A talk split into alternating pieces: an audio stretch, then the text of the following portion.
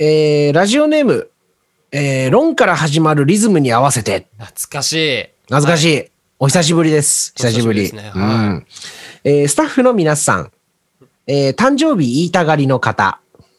斉藤さんね。えー、誕生日を表だって言わない方のハッピーボーイ、かっこ平塚サンダーバードちゃんさん、こんばんは。言うな。よ。僕がツイッターで10年ぐらい使ってる名前を言うなよ。えー、ロンハジはね、ロンハジはあのー、ロンハジって言うなよ。初めて聞いたな。ロンハジはね、あの、昔からこうやってね、あの、うまく言ってくれてるからね。えー、我々、いじりを、ね。うまくいじり上手ですから、えロンハジ。ただ我々番組への愛もたくさんあると。うん、ありがとうございます。えー、いうことなんで、ロンハジのじゃあお便りを読んでいこうと思うんですけど、はい、えー、山本さんのどちらかといえばツッコミ側の落ち着いた喋りから、うんはい、勝手に斎藤さんが先輩だというのはジョークだと思っていましたが、ええ、はい。山本さんお誕生日で、えー、27歳ということは本当に後輩だと。はい、そうです。ということは我々リスナーにとってもサプライズなんじゃないでしょうかと。ええー、はいはいはい。最近斎藤さんの先輩感も確かに増してきたような気も少しずつしますが、いつまでも変わらないお二人の関係で楽しいラジオを続けてもらえたら嬉しいですよ、というね、お便りをいただきまして、なんか、リスナーは、はい、俺が先輩だっていうのはギャグだと思ってたと。山本君の方が実は本当は先輩なんじゃないかと思ってたということらしいんですよ。まあ、そうそうそうそう。ガチ後輩ですよね。大学1年生の時の4年生ガチ後輩ですから。はい。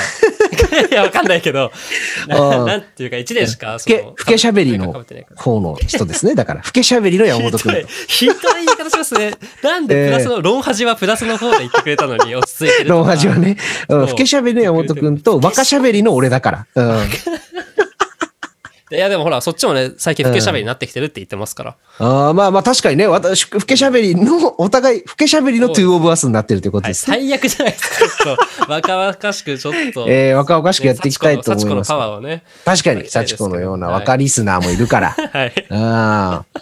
だからサプライズなんじゃないでしょうか、リスナーにとってもっていうことですけど。思ってませんでしたよ。山本君ちなみにサプライズは好きですか？好きな方ですか？サプライズか。あ,、あと、なんか最近の子やんないみたいですけど、まあ、うん、まあ、嫌いじゃないです全然、はい。好きかな。まあなんかね、好きな人とか大切な人に喜んでもらえるんだったらね、まあサプライズっていうのはいいんじゃないかなと思います。はい山本君は、まあね、ロンハジも言ってるようにね、あの、ハッピーボーイですから。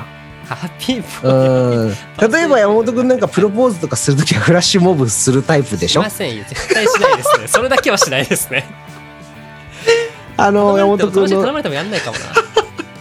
山本君の大好きなね、ディズニーとかのパークで、い。きなりね、こうパレードが始まってさ、ね、山本君のお相手のと一緒に行ってると。で、お相手の方が隣を見たらもうそこに山本君はいなくてさ。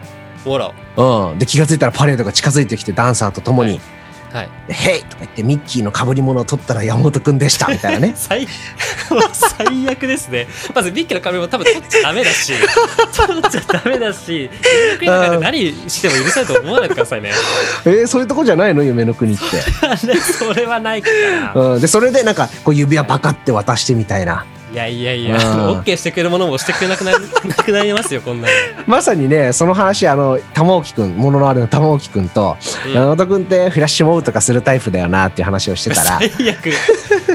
ああ、そうだねとか言って、それで、でも同じようにね、そのオッケーしてくれるものもしてくれなくなるからやめた方がいいわっていう話をしてましたけど。あ、ほら。まあさっき山本くんもね、あのフラッシュモブだなんだって茶化しましたけど、はい、あの、私プロポーズしたんですよ。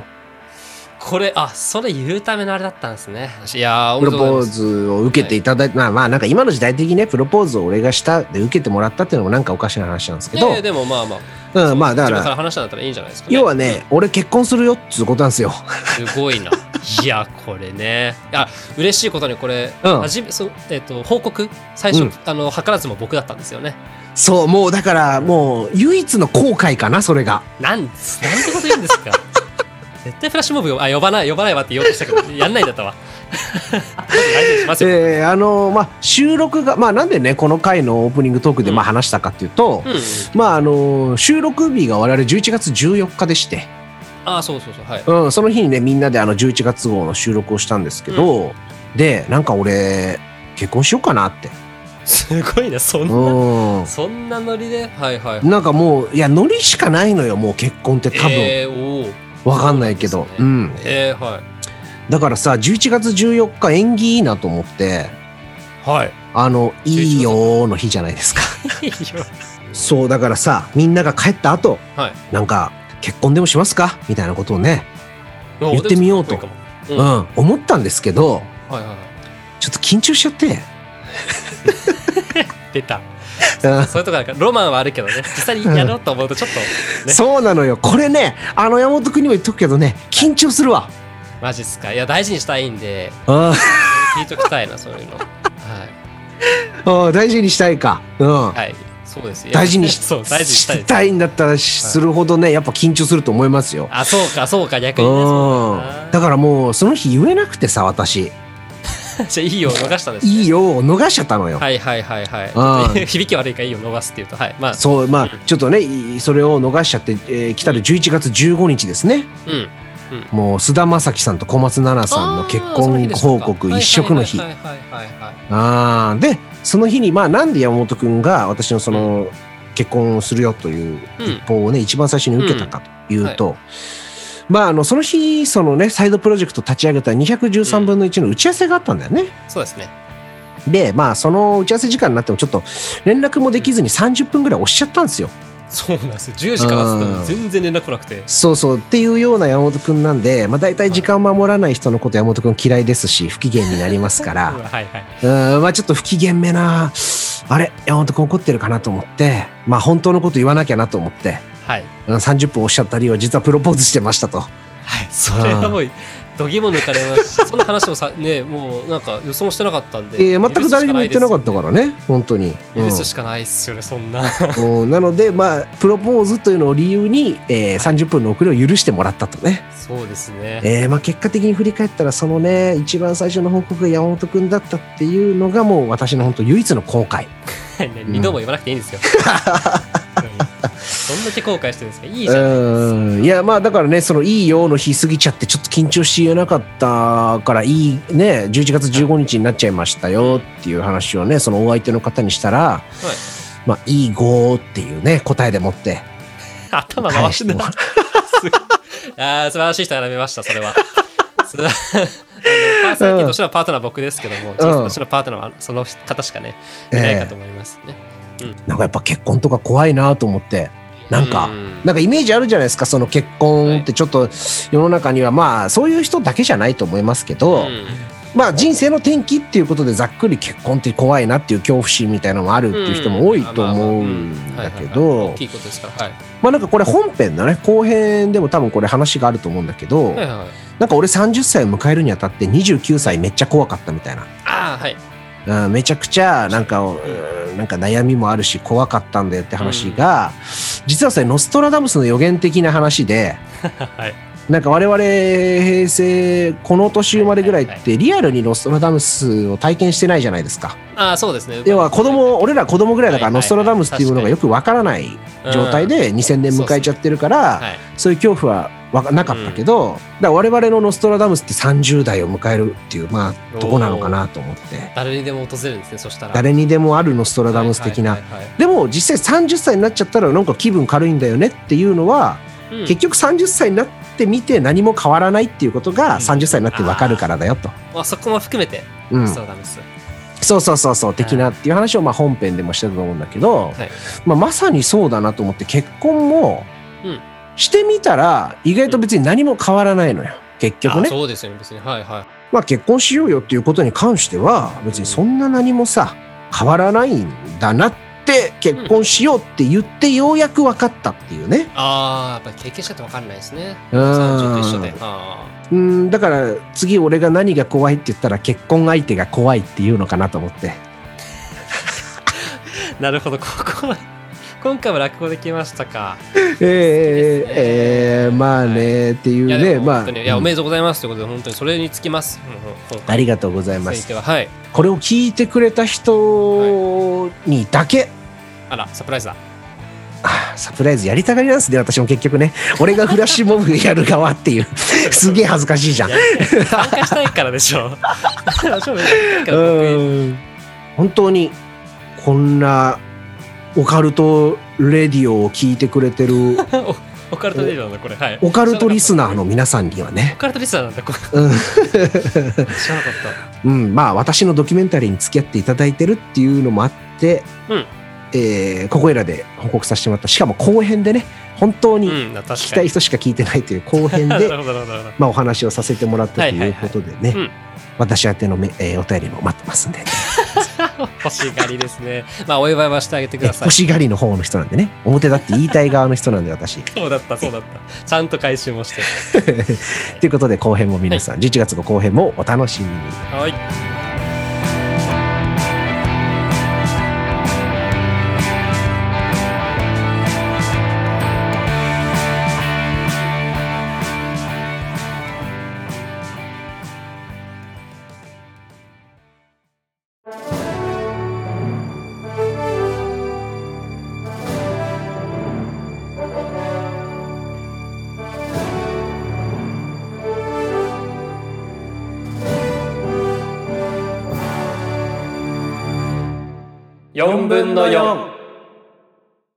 えー、第3章水族館にて。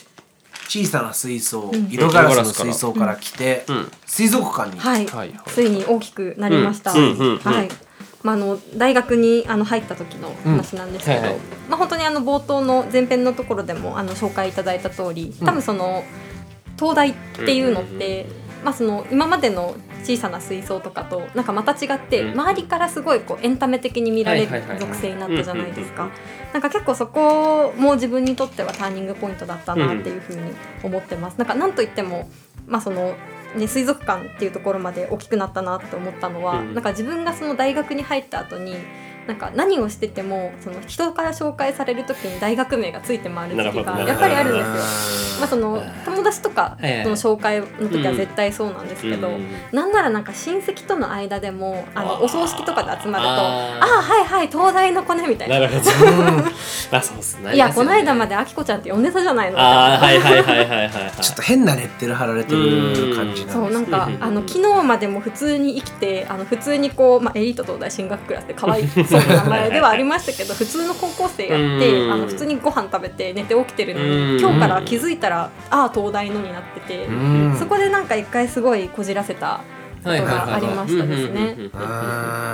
そうなんか結局自分がいいことしても悪いことしても、例えばそのまあ、あの番組に1回出た時に思ったんですけど、就活がうまくいかなくて、これもし就活が嫌になって、あのまあ、うっかり自殺とかしちゃっても、結局は東大だからみたいなのが勝手についてくるんだろうなってすごい、ね、ニュースとして切り口としてもなんか扱いやすい、ね、そうですそうですそうです。なんか東大生の心の闇ってどうせ書かれんだろうなと思って。そうそうそうそう。これは東大生ではなく私の心の闇だなって思ったんですけどなんかああどうせこういうのが一生ついて回るんだろうなっていうふうになんかこう一回なんかそのそういう小さいコミュニティとかレッテルっていいのかもって思ってたけどやっぱりよくないやって思ってたのがなんか大学の頃でしたっていう感じでした。なるほどね、そうか、大学でのコンプレックスって、まあ、我々はね、はい、なんかこう 良くも悪くもそんなそう 何もそんなないようなところですから。あれだけど確かに東大って言ったら俺もアッコちゃんが東大卒だからっていうことで聞かないとあのそもそも東大卒の人が周りにあんまりいな,、いなかったから、東大卒なんだって思っちゃってたろうなっていうぐらいなんか日本の人にはそれぐらいその東大っていうのがかなりその特別になっちゃってね。っていう感じはねする。はいはいはい。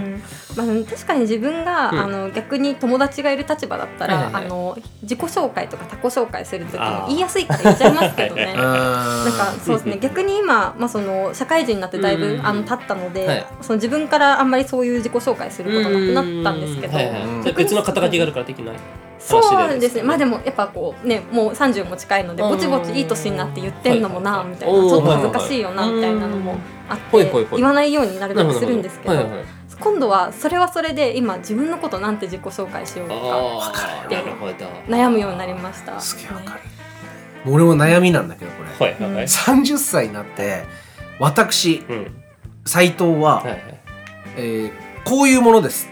斎藤とはこういうものですって自己紹介できるものがふとした時に俺ないなと思って、おなんかその、あの何者であるか自分が何者であるかっていうのを言語化できるものが最近ないなと思って、うん、そうなんかどう自己紹介していいんだろうとかって悩むこと多いんだよね。なるほどなるほど。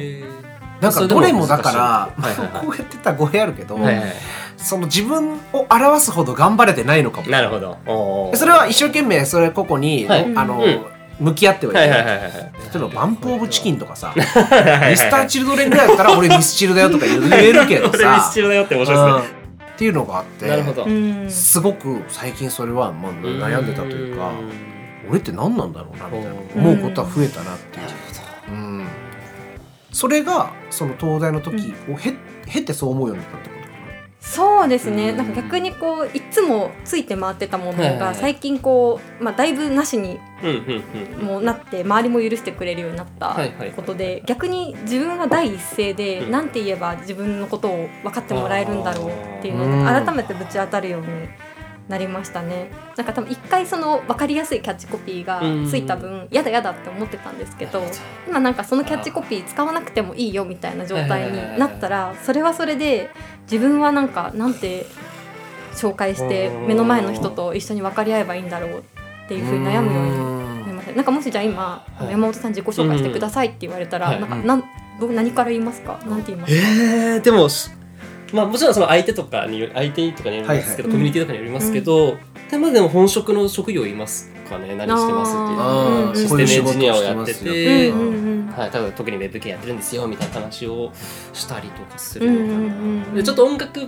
ぽいコミュニティだったら、レコーディングをしてるんですけど、なんかレコーディングエンジニアの手伝いとかしてますみたいなそういう話とかをするかな。俺はねそれを聞いたら「へえ」で終わるけどね。なんでですか？なんでですかレコーディングの話を聞きたいで逆に。へえなんでですか？へえで終わるじゃんって思っちゃうの俺は。なるほどなるほどジュラシックボーイズっていうバンドやってますって言っても「えー、バンドやってるんだ」みたいな。だからその年でもバンドやってるんだぐらい。えー、まあでも、ね、そうですか趣味もなんか表せてていいと思うんですけどねバンドやってる。だからまあまあまあいいです。僕は、えー、職業いっちゃいますかね。うん。まあそれだとなんかあれですか不足というかあななんなんですか、そうですね。でもやっぱ悩むなと思うのが、私もなんか今の会社ベンチャーなんでそのか会社名だけ言っても分かってもらえるわけじゃないし、それは僕もそうですでなんか副業やってますって言っても、あそのさっきの「そうね」みたいな感じになっちゃうんですよね。だから多分その、まあ、1章2章までの話を引きずってくると、なんかその「この会社にいます」とか「なんかこういうことをしてます」までって、結構どの水槽に自分が足を突っ込んでるかだけを言ってるような気がしてて、なんかその中身にいる自分って何者なんだろうなるほど。そう。そうか。最近なんかすごい悩むようになりました。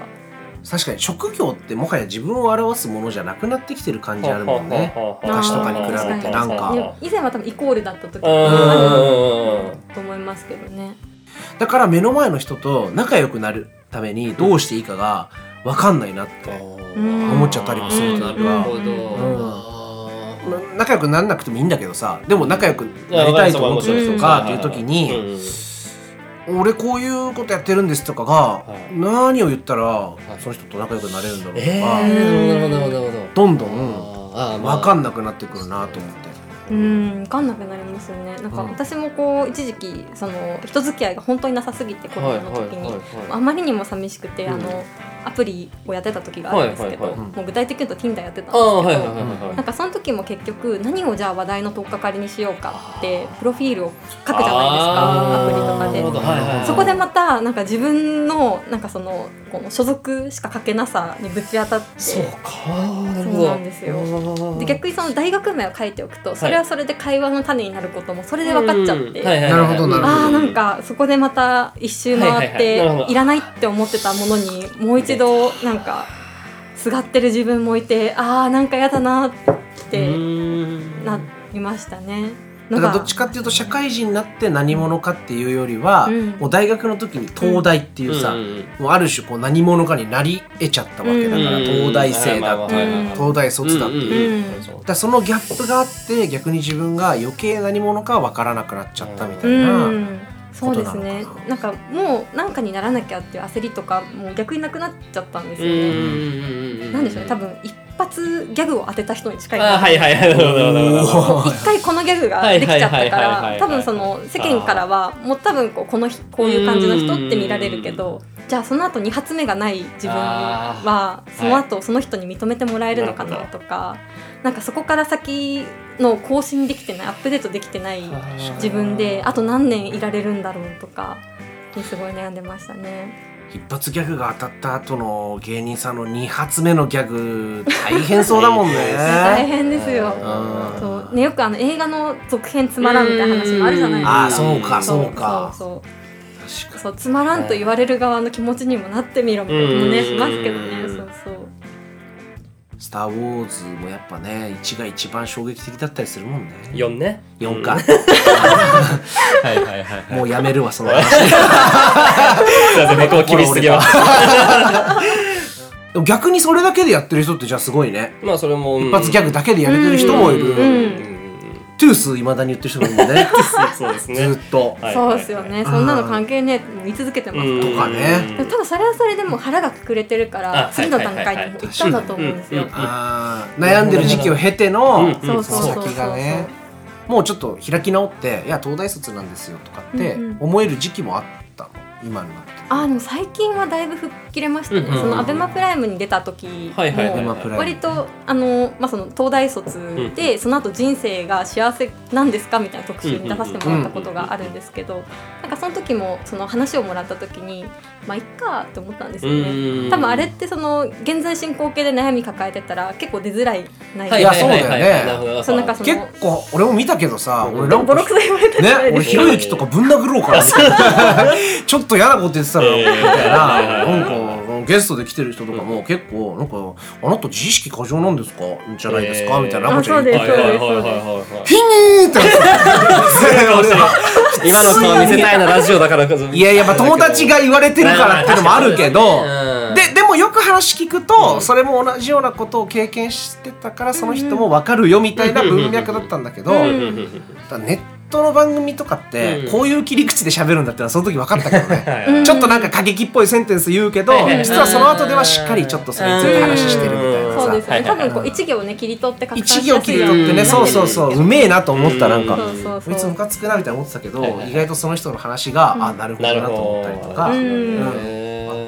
まあでもなんか全体的にまあ結構そのね、まあ、面白い感じに取り上げられるだろうなっていう予感はしてたんですけどまあいっかみたいな、まあ、そこで何言われてももうそろそろなんか自分はもう取ったり外したり逆にできるところになったなと思っていて。なんかそこでなんかこうその元いた水槽の話をしない選択肢もなんか生まれるようになったからなんか出れたのかなっていう気もしていて。なるほどなるほど。なんかその話をしない自由。さっきの,、まあその所属の話だけするのもなんかこう自己紹介難しいよなと思いつつ自分からしない自由も最近手に入れたのでなんかそこは最近あの割り切れるようになってきたかなっていうふうには思いましたね。でもやっぱりその時はなんかその逆にその水槽に自分が乗っ取られてるというか所属に自分が乗っ取られてる感じがあのする時期があって。なんかその折り合いをつけるのにこんなに長く時間がかかったんだな、まあ、その大学入った頃から数えればもう10年経つわけで、はいはいはい、そうかそうなんですよね。なんかそう思うと結構長い間なんかこの水槽にとらわれていた自分もいたんだなっていうふうに今となっては思いますね。なんかその今までいた水槽よりやっぱ水槽のサイズが大きくなっていった感はあるけど、大きくなっていった水槽の中でもやっぱまあ東大っていう中でもやっぱそうある程度こう仕切りじゃないけど、うんうんうん、そういうのってやっぱあったりするの大学生になっても。あでもどうでしたかね。私の時はあんまりその水槽の中の垣根って感じなくて、うんまあ、なんか今回その水族館っていう言葉は自分の中でもなんかこうしっくりきたなって思ったのは、なんかもう展示のカテゴリーが違うんですよね、その同じ大学の中でも。そのアシカの人もいればペンギンの人もいてマグロもいるみたいな。逆に全く違うけど、同じ場所には住んでるんだよなっていうのがなんかコミュニティの中同士の認識ではあったなと思っていて。でもなんか外から見られるのはちょっとやっぱ嫌な時あるよねわかるわかる。ってこうペンギンとアシカが喋ってる。なるほどなるほど。そうそうそう。本当にこう大企業とか有名な会社に行くみたいな、あの就活をあんまりしなかったのもなんかその一つの水槽の中で、あの比べ合うのはもう嫌だなっって結構その中学の時に思ってたのもあって、意識的になんかそその同じ水槽に入らない世界の見方をするようになったのかなっていうふうに思いましたね。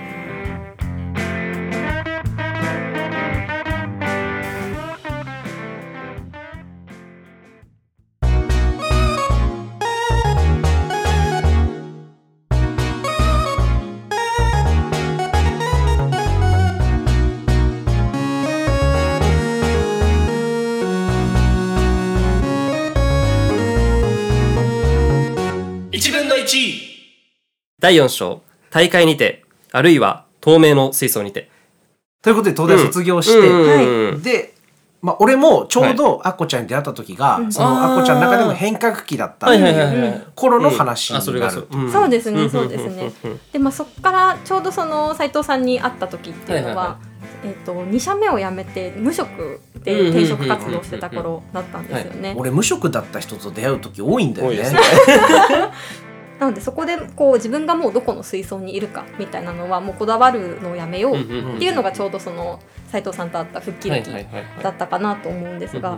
でも最近そこでまたなんかその大きい海に出てその仕切りのない世界に出られたかなと思ったんですけど、また最近ちょっと考え方が変わりました。っていうのが、あの第4章になってます。なんていうんですか垣根がないと思ってた人の間にも実は見えない透明な壁の水槽が結局無数にあるだけなのかなっていうのがなんか最近のなんていうモヤモヤというか悩みでして、テレワークかどうかみたいなのもまたその一つの見えない式になってるなって思うこともあって、なんか世間話する時にちょっと一瞬考える間があるみたいな。うん。なんかその同じような価値観かどうかみたいなこと、うんうん、そうです。なんか最近そう出れてないねってなった時に、い毎日出勤してるんだよねってなった瞬間に、ああ申し訳ないことをしてしまったみたいな。あ確かに。ああそうなるほどそれが自分の世界の当たり前だって思ってこの人に押し付けたなって思うことがあって。なるほどなるほど遠い存在の人がどういうふうに生きてるかとか分かんないのは当たり前だけど、その近しいと思ってた人がどうやって生きてるかがなんか全然分かんなくなってそれはなんかめっちゃ不安になったね。近ければ近いほど話を出しづらくないですか？なんかそのかなんでしょうね仕事同士の雑談だと逆に言えるんですよね。なんか最近出勤してますかとか。でも友達になればなるほどそこの見えない垣根が分かっちゃったらすごい辛くなる気がして。逆に聞けなかったですね。すごいこの年になると価値観同じでだったなって思う友達の方が多くなるじゃん、うん、でもこのコロナ禍において価値観の差ってめちゃくちゃさ、こうなんか、ね、なんか浮き彫りになったというか、うん、なんか、うん。飲みに行こうよって言われても、まあちょっと俺は気をつけたいからって言おうと思ったら、えなんでいけないのかよみたいな全然お前合わないじゃん、なんかノリ悪いなみたいなのを割と近しかった友達から言われるとちょっとへこんだもんね。なんかそあれと思ってさ。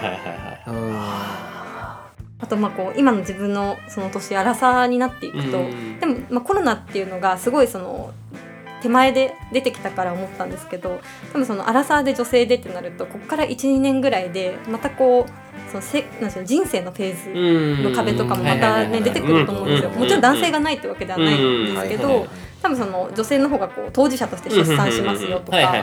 まあ、その家族ができましてこうなってみたいなのってすごい身近にくるなと思っていて。なるほど。それに加えて山本君もあと2年か3年したら大きな悩みに飲まれると思います。え何ですか？そっち家族です この前亡くなっちゃったけどね。そう。うん、30になるとって意味ですか？そう。うん。ある、やっぱ。でも俺30になって、逆にちょっと吹っ切れた感あるかも。ああ。言いますね。29はすごい嫌だった。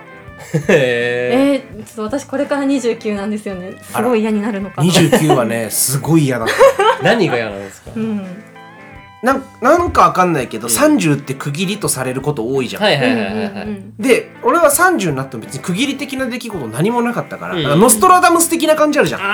2000年みたいな30歳って みんなのミレニアムって30歳みたいな。でもそこで別になんか何かも起きなかったし、そのまま30歳入っちゃったから、あ別にそんな何もねえんだみたいな。でまた30歳からあ何もないけどまたなんか気持ち一変すんなみたいな、その30が来るまでの、もう30なるやばいやばいみたいのは、なくなったから飛び越えたけど、それまではなんかやっぱ20歳のうちに何かしたいなとか、しておかなきゃなんじゃないかとか、まあちょっともう古い価値観かもしれないけど、はいはいはい、30までは好きなことやれるとか、はいはいはい、なんかそのコロナって人類共通の悩み事だったじゃないですか。であの前編でもあのライブカルチャーの話で、はい、あのライブのこうそれぞれのバンドでやってた自治ルールみたいなやつが多分こうコロナで一回仕切り直しになったと思うんですよ。そのまあこうこのエリアで踊ってくださいとかあのこんぐらいの入場制限でやりましょうとかが一回ゼロスタートになったじゃないですか。なんか逆にこの一つの基準というかでっかいその基準みたいなのができちゃったがゆえにそのお互いの違いが分かっちゃうみたいなこともすごいあるのかなと思っててなんか今年齢の話はしてたんですけどでも今のこの若い世代というかそのね、コロナ経験した人たちは年齢問わずもしかすると今透明の水槽を意識することってあんのかなってすごい今思っちゃいました。確かにねなんかもしかするとその自分が見てたその大きい海があるんじゃないかみたいなのもそもそもなんか若いがゆえの誤解だったのかもしれなくてなんかもしかすると自分がその遠くで見てたその海を自由に泳いでるような大人たちって、そういう無数の透明な水槽を分かりながら気をつけてうまく渡ってたのかしら。話だね。そうなんかうまく泳いでた人たちは多分水槽をうまく渡ってたその壁も分かってたのが急にその距離が近くなったから自分も急に見えるようになっただけで実は海なんてなかったのかもとも思っていて、まあ、その意味では、ね、こう怖くもあるんですけど、まあ、ここでまたその前向きに一つこう変わっていけるといい時期なのかなともすごい思うようになりましたね。でもこうやってそのなんでしょうねその人と人との付き合いに今は悩んでるんですよね、うん、なんかこれまでの第3章までって自分がどこにいるかどうかですごい悩んではいはいはいめちゃめちゃわかる、はいはいはい、なんかその今になってからはその自分の所属がどうこうみたいな悩みは一回も超えてるけど、今度はその目の前の人とどう分かり合おうとか、どう仲良くなろうっていう、さっきも言ってたけどその水槽がね、見えるようになったっていうので、やっぱ人との距離が近くなった分、その目の前の人とじゃあどう接するかみたいなのが分からなくなっちゃったというか。どうする？どうしてる？逆に？久しぶりに会う人とかさ。まあまたは初めて会った人でもいいけど、まあ、難しいってことも今話も聞いて分かりましたし、あと多分そういうこともしもしかしたら無意識的にちょっとあったのかなって思うんですけど、うん、あの何をするかというと相手の話をめちゃくちゃ聞くようにしますねなんで。なんで相手との話を聞いてあこういう人はここういう考え方なんだって言ってちょっと違うからえっ、ー、と違いますって話をしたり、えっ、ー、と、あ、同じですって。でも、同じっていう時はすごい嬉しいですよね。だからそれ同じですってことをたくさん言うようにして、でそれでその相対的に自分の位置を分かってもらうことをしてるかもしれないですね。うん、学級委員長学級委員長肌の。もう自分を中心に回してああ同じぐらいか。そうですね。じゃあ私こうですねっていう立ち位置を無意識的に言わなきゃよかった。伏線回収、伏線回収、そういうことか。だからそう自分をこう表現することに悩んだことがないのじゃなくて、うんうん、あんまりしなかったのかもしれないですね。うん、ああなるほどね、うん、考えると。ただやっぱ無意識的にはそういうふうにちょっと気をつけてたかも、最近特にっていうのはあるかも。ですかね。逆にあこちゃんは？あの私もすごいあの山本さんタイプですね。最初にこう相手のこう出方を見てこの人はどの水槽にいるんだろうみたいなのを見た後にそこに近いところからこう寄り添っていくみたいな。のがすごい結構自分もコミュニケーションスタイルで多かったですね。ただその時にあの最近困ったのは、はい、あの山本さんみたいな聞き上手タイプと聞き上手タイプ。が。なるほどね。なるほど。牽制し合ってる。なんかたまにそういう場面があのあるんですよね。自分よりももうちょい大人な人たちってよりその聞き上手で生存戦略をしてきた人たちが多いんですよ。そうか。なんかこうそういう人たちと対峙するときにあやばいみたいな。磁石のプラス極とプラス極。なんかお互いにこの人は何の話がいいんだろうって出方を伺い続けて、なんでしょうね。あのポケモンで言うと尻尾を振る鳴き声みたいな。防御をかけたり素早さ上げたりしてるうちに打撃しないんだ。おもろそれ。バトルが進まないですでどっちかがすげえ防御力上がっちゃっててね。ヒットしてもあんま当たってないみたいな感じになっちゃうとかね。ゲージが全然減らない、えーそれは面白いね、ですね。最近のなで自分はなんかその聞き上手だけだと、はい、そういう時に困るんだっていうことを最近経験したので、なんか自分のことも最近ちゃんと喋るように苦手なんですけどなんか喋るようになりました。どうでしょう。なんかこう、うん、水槽ってやっぱこうあのガラスを挟んでさやっぱいろんな人と接してるみたいな感覚もあるし、水槽1枚こう板はあるけど、やっぱその人と接することがある時にどう接していいか分かんないみたいのもこれからどんどん悩みとして抱えてくる人は増えるんじゃないかなと思ってそんな時どうしたらいいかみたいなね話を最後にして終わりたいなと思って人と仲良くなるというかはいはいはい、改めて言われてさ人と仲良くなる方法って分かんなくない？はいはい、はい、特に自分が何者であるか分かんない人って、うんうん、なんかサッカー選手とかだったらさ俺サッカー選手やねんっつって。うん、分かんないけど。俺サッカー選手やねん。分かんないですよね。俺俺ミスチル子。分かんないごめんごめん。でもなんか言いやすいなと思う。はい、ただその俺何者か分かんねえんすよって言われたら初めてだしいや私もあなたのこと何者か分かりませんよってなるじゃんってなった時にどうやって人と仲良くなるんだろうみたいなことってあこちゃんどうですか？私はですね、まあ、さっきのこう意外と自分のこと喋った方がいいのかも難しいんですけどなんか最近まあ、その新しい町に引っ越したこともあって、結構新しい人と知り合うことも多くなったんですけど、その時なんかその自己紹介のとこでそのいる水槽抜きで仲良くなろうとする時に、やっぱりなんかその外国旅行してる感というか、とかあの見知らぬ地方で一人旅してる時と同じテンションにあえてなることって結構大事なのかもって思っていてなんか久しぶりに会う友達とかもなんかあの改めて、まあ、その学生時代のとことか一回去っておきそういえば最近何してるんだっけ？みたいな一回その全部ゼロスタートにしてあげるというかなるほど全員あの見知らぬ街の飲み屋で出会った人と同じテンションに一回なっておくみたいなのって逆に開き直りとして大事なのかなと思うようになりました。ああいうこと話したっけとかもないもんね。そうですそうです。逆にもう全部一回リセットするみたいな。なるほどね。やったことないのそういうの。確かに。それそうすればさ確かにあの時好きって言ってたけど、うん、今は好きなもの違うとかでも、関係なくなるもんね、うん、そういうのね、ああなるほど。でもさっきのあの山本さんの出方を見るじゃないですけど逆に一回ゼロリセットして今何が好きなのか教えてもらったらあの学生の時これ好きじゃなかったっけって言ってこっちが次の手を出してあの喋ってもらえばいいんだなと思って。いてなんかそのコロナで全部そのなんね基準が揃っちゃったから、逆に全部ゼロスタートで行った方が意外と話しやすいのかなっていうのが最近の気づきですね。せっかくなんで、うん、あの D 陣にも話を聞きたいなと思うんですけど、え今日日野 D と倉上 D がいるんで、うん、どうですか？人と仲良くなる方法。改めてだけど。人と仲良くなるのうまいですか？いや僕は多分あんまりうまくなくて。自分のことを語るのがあんまり得意なタイプじゃないんですそうですね。そういう人もいるよね。今名乗ってないですもんねお二人。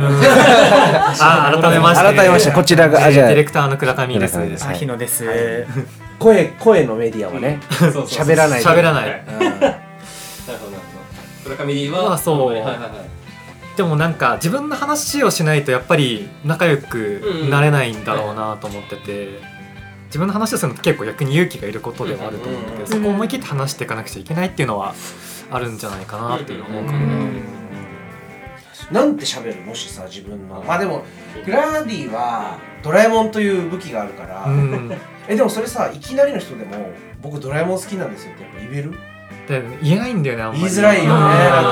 そうだよねなんか本当に好きなものって言いづらい時そうそうそう。そうわかるなんかバカにされたくないとかさなんかさあるよね。うん。わかるわかる。まあ、営業をやってた時代があるんだけど、うん、ドラえもんの話になって、うん、お客さんにちょっと僕ドラえもんあんま好きじゃないですよねみたいなこと言われて、うん、これちょっとぶっ殺してやろう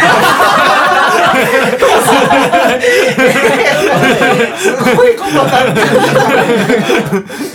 確かに漫画ドラえもんのユーモアです漫画ドラえもんのユーモアですね。確かに確かに。ヒノディどうですか？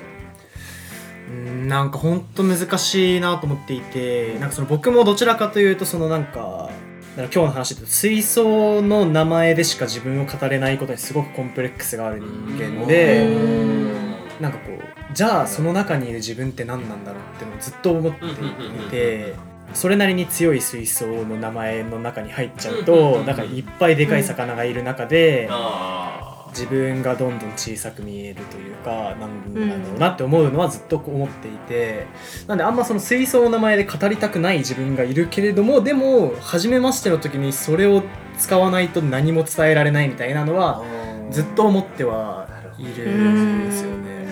なんか一個そのまあ、人と仲良くなるためにはなんか自分の恥をさらすべきだっていうのはなんかすごい教えてもらったなと思っていてなんか何かその人と本気で仲良くなりたいと思うんだったらまずは自分が腹を見せろというかなんかこうまず裸でみたいな、そうそうそうそうそうまあ、なんかそう早め早めにさらした方がいいんだろうなっていうのは分かりながらさなかなかさらせない自分がいます。そうだよね。実践が難しいですよね。おもろこの話。おもろい。人と仲良くなる方法って改めてこの年になって考えることないもんね。どうやって仲良くなってきたんだろうね逆に。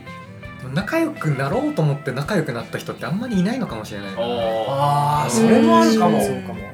なんでなんですか？ねフィーリングが合うか山本君どうなの？友達多かったぜとしてさ それでも今残ってる人とはなんでいやでも分かんないです。あの残ってないかも。その多かったからこそあの深い付き合いしてる人が少ないから、うん、多くないかもしれない。今今もこう続いてる友達ってもしかすると少ないかもしれない。悲しい感じになっちゃった。最後の最後に、えー、はい。まあ、ひとしきり喋ったからじゃあ。何なんですか？話は。してないせっかくゲスト来ていただいて、マイクの。山本君で落ちるの？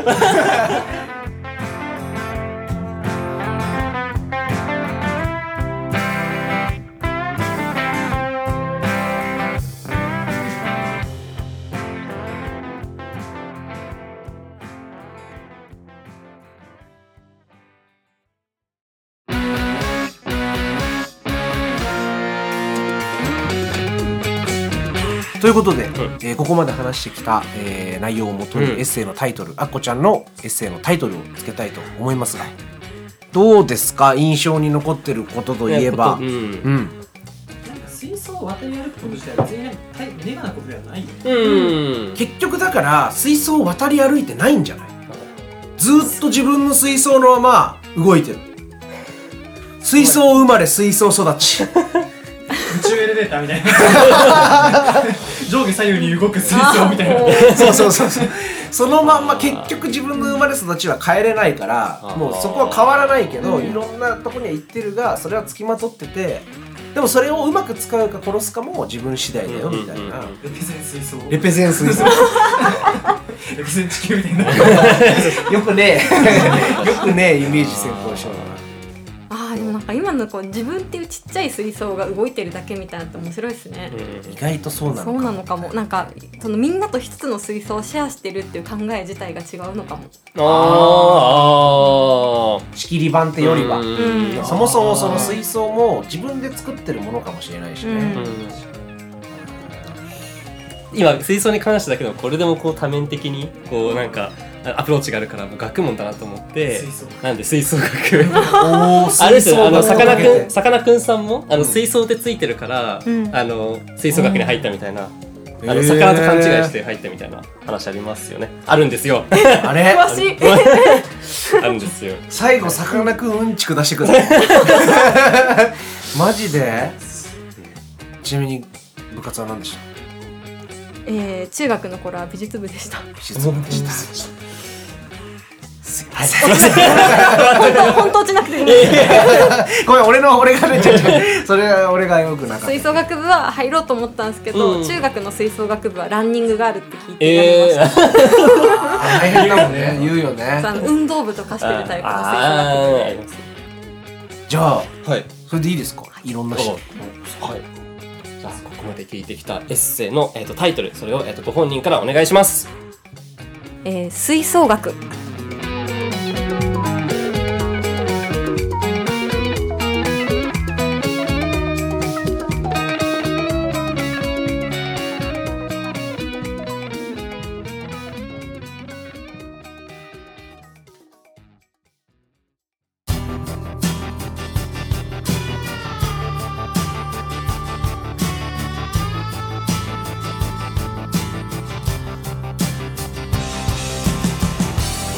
1分の1セカンドシーズンは月間となって毎月第1日曜22時から Spotify にて配信中実験的ラジオドキュメンタリー1分の1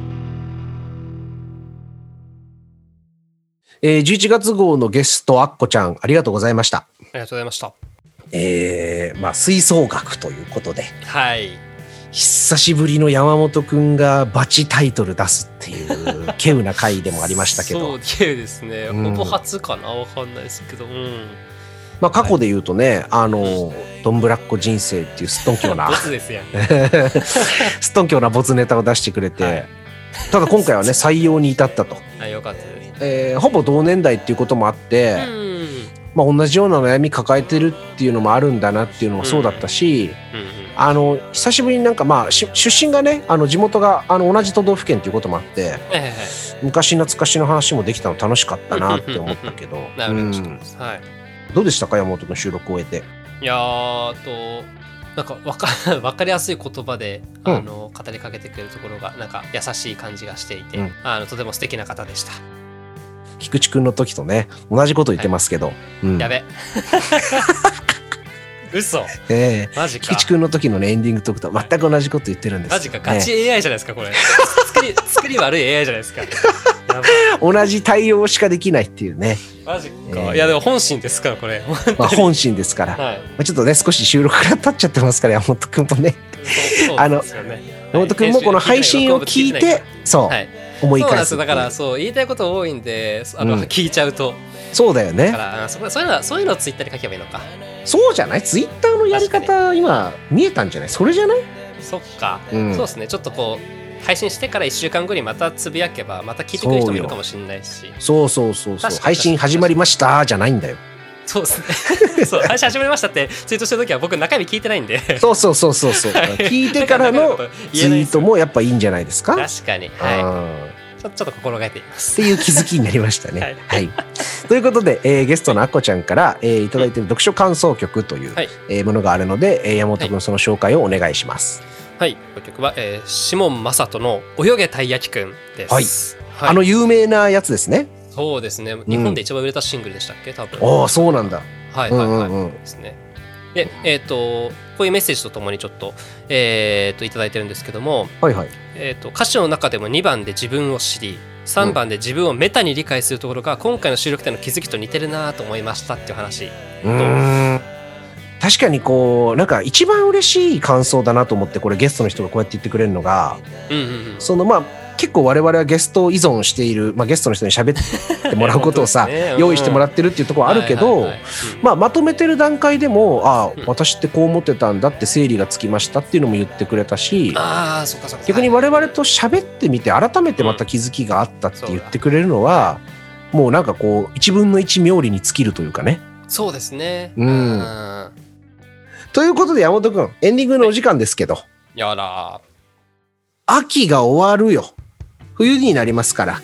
そうですね。あのーはい、まあ季節の変わり目っていうのはね、あのー、体調崩しやすい方も多くなりますから、うん、山本君の方から、えー、季節の変わり目でも、えー、心身ともに、えー、体調を崩さないように、はい、リスナーの人がね健康に過ごせるように、うん、えー、それを祈願した締めの言葉みたいなのでね、締めてもらいたいと。世の中的に健康でいられるようにと。そうですね。みんなでこの冬乗り越えようよっていうこう気概をね込めてね。なんか一言というかまあ二言でもいいしまあ うん。やめてください。あんまりハードル上げないでください。いやいや。あのね、あのご時世柄というのも、ええ、まあ、少しはあの落ち着いてきているそうですね。ありますので、うん、まあ、でもとはいえねあの、うん、どんな風邪だとかね、まあ、ウイルスとかっていうのもね、うん、えーとはい、流行りやすい時期ではありますので、本当に皆さんあのお気をつけてあの元気で。じゃあ皆さんお元気でということで、はい、まあ寒くてもえー、いっぱい飯食って元気に頑張りましょうということですかね。ですね。はい。